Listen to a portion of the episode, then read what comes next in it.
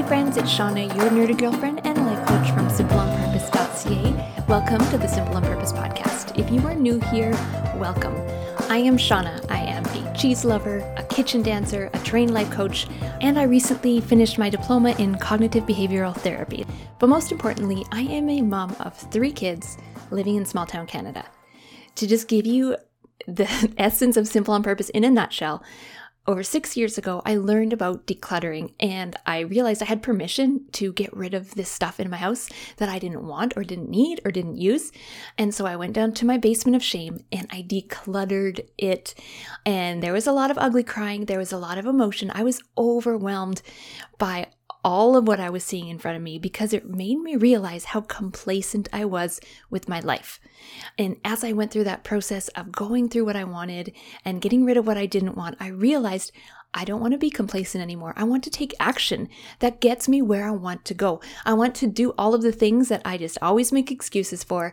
I want to be healthier. I want to be more calm. I want to be more fun. Ultimately, I felt like I wanted to take responsibility in my life, in my marriage, in my home, in my motherhood. I wanted to live on purpose. Simple on purpose. That's where it comes from. And these past few episodes, I've been talking about being a mom on purpose. All of this is on my brain right now because I'm preparing the lessons for the Mom on Purpose Bootcamp, April 22nd and 23rd, which is still open if you are looking to be really, really intentional in your motherhood and you want to get the frustration and the resentment and the power struggles out of the way so that you can be intentional in your motherhood. Then I hope you will join us for the Mom on Purpose Bootcamp. Today, I want to talk about control because this is one common thing I coach moms on, all women and some men control. And I think a lot of us know that we naturally want to be in control. It feels good, it feels necessary, even. And I realized my reliance on control and my need for control most when I was two kids in. And you've heard me say my first two kids were 16 months apart. My first baby was pretty easygoing, kind of figured it out along the way. My second, she had reflux, she cried a lot. She would only sleep on me for naps, and they were 20 minute naps. And I was constantly like to my husband, don't leave me alone with these kids. I didn't want to do things with like things with them that would feel out of control somehow. I didn't want to go on outings with them, like alone or like without my husband. Like, my toddler will need snacks and I'll be nursing the baby, and then the toddler will be everywhere, and the baby's gonna be crying and like need a nap. And I just felt so overwhelmed by the life that I was trying to live that I was trying to do everything. How was I gonna do it? So I just stop doing things. I turned on the no switch, I call it. I turned on the no switch, which most of us turn on for our toddlers. We just get so used to saying no because they are like engaging with a level of danger that their brain doesn't comprehend yet. But I turned on the no switch. I turned it on to my kids. If something felt like complicated or exhausting, no, we're not going to do it. I turned on the no switch to my husband, like, please don't leave me alone with these kids unless it's nap time and only during nap time and not that we don't check in with each other on when we can do things on and like support each other and make a plan but i was just fueled by anxiety. I was also saying no to me like i wasn't letting myself try things new hobbies or any hobbies at all. I wouldn't even let myself cook a recipe that felt complicated so i wouldn't be overwhelmed by the dishes and all of the details because the kids are going to need me like I wouldn't do home projects, just so many things I was saying no to. And I really started to develop this sense of this is who I am. I'm not adaptable. I I like I don't I'm not spontaneous. I I need a plan. I need to have 2 to 3 business days heads up for anything anyone wants to do okay, and I still say this to some of my friends if they want to make a plan for me. I'm like, give me two to three business days. So I am working on this. It shows up less in my parenting though, and more in my work life now. But I was in a state where I was controlling everything. I had wound us all up so tight. And all of this came from a very specific belief that I had about myself. And it took me a while to see it. And that belief was I didn't think I was capable. I was turning to controlling all of these things because I didn't feel capable. I didn't feel capable of being out with my kids, out and about and handling them. I didn't feel capable of being alone with them, really. I didn't feel capable of parenting well, of handling home and the chores. I just didn't feel capable of it. And for me, that was about eight years ago because my middle child's eight now. And my story looks a lot like really turning to my village. I have great moms in my life and they were doing stuff with their kids. And thankfully, they took me along for the ride despite all of my excuses. They kind of called me out on it, showed up at my door, put a kid in a stroller, and got me out. They were the extra hands at the park when they had a diaper that I forgot to bring. They were the extra hands holding a car seat with my baby in it. Well, I peeled my toddler off the parking lot at school because he didn't want to leave Strong Start. They were a place for me to have coffee and just get out of the house because I was isolating myself at home alone, living off of toast and protein bars. They brought over soup. They stayed for the weekend. They just helped me. Mostly I'm talking about my little sister and my mom bestie Sophie, but you know, my village has extended beyond that over the years, and I'm so grateful to have moms to do life alongside with. But that's not what we're here to talk about because here's the thing that I also noticed. As I started to do more and say yes more, I was learning that it was still hard because now I was trying to control how we did things, what we did, when we did it, and things wouldn't work out all the time. So, really, I kept putting myself in this situation where I had to wrestle myself away from the belief that if I have control, things will go well and easy, and if I don't have control, then I'm doing it wrong. I had to see that controlling everything wasn't the answer. Control wasn't going to save me. If you listen to the previous episode about being a mom on purpose, I said that control is something that we hyper focus on when we don't feel capable of handling the difficulties. Control is how we prevent the difficulties, how we step ahead of them and prevent them from happening. Now, hear me say, I am all for being proactive. Like a lot of what I share and what I teach is about doing the things that make your life easier. I'm all for planning things, preparing things, setting yourself up for success. We do this a lot. We have weekly meal plans, we budget big trips. Like when I go out for the day, I pack the snacks and the band aids and the water. We have routines, we have rhythms for our week, we have routines for our day. We do all of this to make our lives easier. Great, right? But we can also start to live under the illusion that we are in control. We can have a false sense of security in the schedules and rules and checklists that everyone has to follow. But we're not in control of it all, right? That's the hard part. When an expense comes up, when our husband eats the leftover chicken that we were going to use for lunch, when we're out and a tire goes flat or someone gets injured or a kid just jumped into the car when we drove to the park and they show up with no shoes on and now there's one kid crying at the park who forgot their shoes or when someone doesn't sleep according to schedule. We are trying to control all of these things all of the time, but things still happen. We're not in control. I want to have control. It makes me feel secure. We just want to control the circumstances and people around us in some way. Like, think about being out with your family. We want them to be happy so that we can be happy. we want things to go to plan so that we can feel like we know what's going to happen. There's comfort and predictability. We know what's going to be expected of us. We want to feel like we're in control because it makes us feel capable but it doesn't actually make us more capable of handling life. Because when an opportunity comes up to practice being capable, we just slap a whole lot of plans and conditions and rules on it.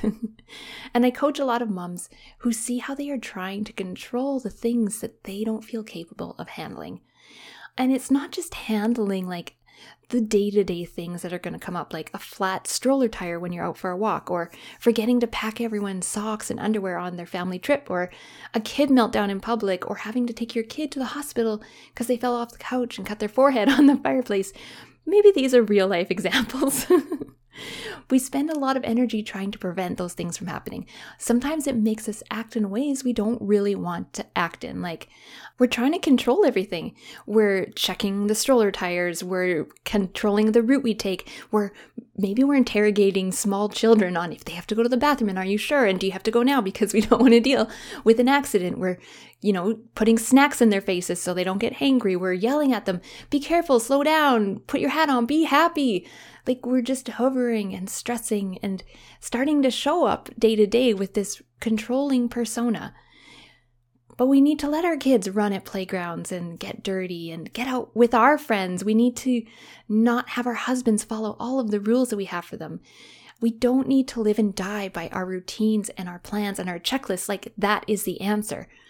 And I say this with full acknowledgement that there are areas of my life that I really struggle to give up control and to just enjoy the process of planning, but not needing it for my sanity. So, like, I am here with you.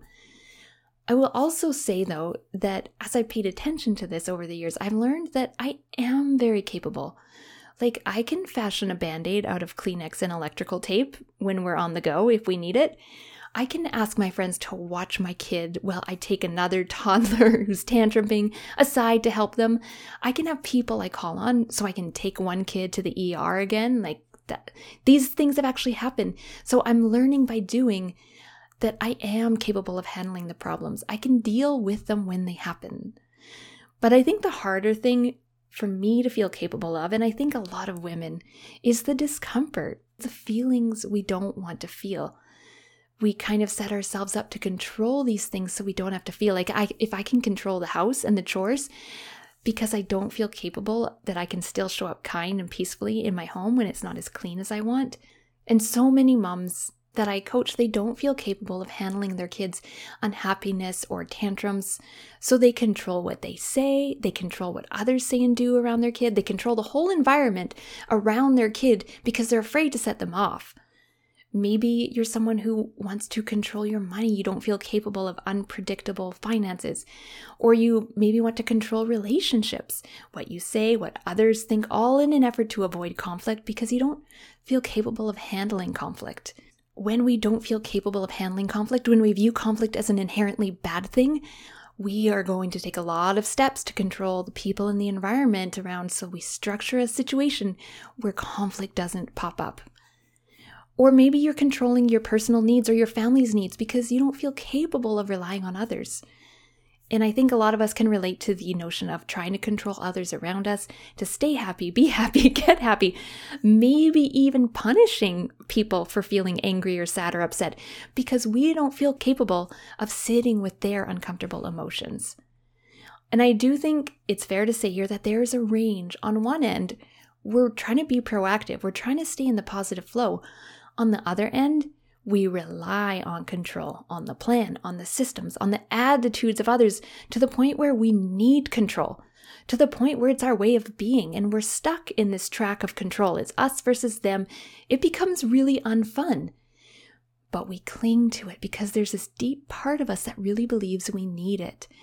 We need it to be safe. We need it to avoid these problems.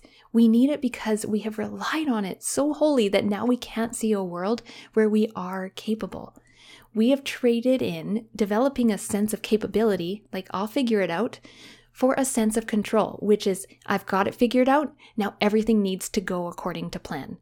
And the plan becomes the thing to protect and focus on and nurture. And like I said, we have agency over our lives, and it's proactive to make plans and prepare, but we also have to see past that. We have to hold it a bit more loosely. We have to get to a place where we start to sink into the reality that we are not in total control. We're not in control of the situations that might happen in our lives. We're not in control of what our kids feel or when they decide to have a tantrum or what playground equipment they are going to decide to try and jump off of at any whim. We're not in control of what our husbands think or what they do or don't do or what a coworker or a friend thinks about us. We're not in control of microorganisms causing a global pandemic and what happens to our job security and our kids' schooling. And when we can see that, we can stop making that the fight. We can stop the nagging. We can stop trying to make everything and everyone fit into our plan and system. We can let them off the hook. We can step down from an offensive stance and we can start to turn inward to where we actually do have full control. We have control over what we choose to think about this. We can move from resentful to resolved. we can let go of the victim mentality. We can step into empowerment. We can stop spinning in anxiety in this worst case scenario and catastrophizing, and we can step into building up our capability. And I don't say this to just think great thoughts and it will all be great. We have to work our way there. But deciding to do it is putting yourself in the driver's seat for real. It's like this is taking over control. This is our actual power. because feeling capable, oh man, that's this good feeling. Like we all like the feeling of being in control, but to feel capable, that's empowering. Because feeling capable, it trusts that things aren't all or nothing. There's not just plan A or plan B, there's plan C all the way through Z. Feeling capable is having that quiet confidence that we're going to get through it, whatever it looks like. Feeling capable doesn't need to have the plan go perfect. It makes room for life to happen. And feeling capable, it also reduces the stress response. If you listen to episode 113 on why you aren't thriving, stress happens when you perceive a threat and an inability to deal with it. So, feeling capable is building up your capability, your ability to deal with it. And I also think of this through a faith lens as well. And if you're a Christian, maybe this is going in the back of your mind. Feeling capable isn't all about pride. It isn't all about thinking you have all the answers. It's not about making yourself the answer or making the plan, that thing that saves you. It's not about having your kids and your spouse and all of the conditions follow all of these rules. That won't save you. If you are a Christian, you know that this sense of capability is rooted in trust doesn't it just all come back to trust? Where do you put your trust in? If you're a Christian like me, your trust is in God. Like, God has got this. When I was spending hours with that crying baby who had reflux, and I was with her every night trying to get her to sleep, and she'd be crying, and I was praying every night, like, what do I do to make it stop? And I was getting mad at God, and I was mad at myself. And one night I heard him whisper to me, I got this. My grace covers everything. And now I look back on those really hard years of motherhood and marriage, and I would do it all over again for what's on the other side of that. Because He has a plan to make things work for your good and His glory. He's in the details. I can do all things through Christ who strengthens me. I can do all things hard things, easy things, scary things, uncomfortable things. And I think there's so much more to dig into here when it comes to what we're trying to control, how that impacts our lives and families, and how we can move towards building up a sense of capability. But I wanted to put this contrast in your mind. I wanted to put this contrast of am I wrestling for control or am I working on developing my capability? Which one am I chasing right now? And ultimately, they're both they both feel like they're going to get you what you want, but capability feels so much more empowering. It just comes with a lot more risk and discomfort. And I really wanted to share this because this is a theme I experience in my own life, and it's something I'm coaching other moms and women on too because it does show up in a lot of different areas of our life, not just motherhood. If you've been thinking about coaching with me, if you want to get really intentional in your motherhood, then I hope you'll take advantage of the Mom on Purpose Bootcamp. This is two days where I'm going to teach you just so darn much. Like everything you would be learning if you were in a full coaching program with me. I'm going to lay out the foundation for moving past that surviving stage of yelling and being frustrated and overwhelmed and restless into the intentional stage of being the mom you want to be so it's going to be workshop style. It's like taking a course, but in real time. There's going to be time for you to put pen to paper, and you're going to walk away from that with steps that you're going to take this season, with work you can come back to when things feel hard, when things feel frustrating. You're going to have things to come back to that are going to help you. I'm going to give you tools on all of that. I'm going to take Q&A and we're going to coach as we go. This is probably the last time I'll be sharing this on the podcast because it is happening in a couple weeks. So if you have thought about coaching with me, this 2-day bootcamp is less than half of working with me for my current 3-month coaching program that I offer. If you're interested, I hope I'll see you there. We go live next week. I, I think I said two weeks, but I'm I haven't looked at the calendar today. So it is next week, the 22nd and 23rd. I hope that you will book your spot. We go live next week. Go to the lifeonpurposeacademy.ca.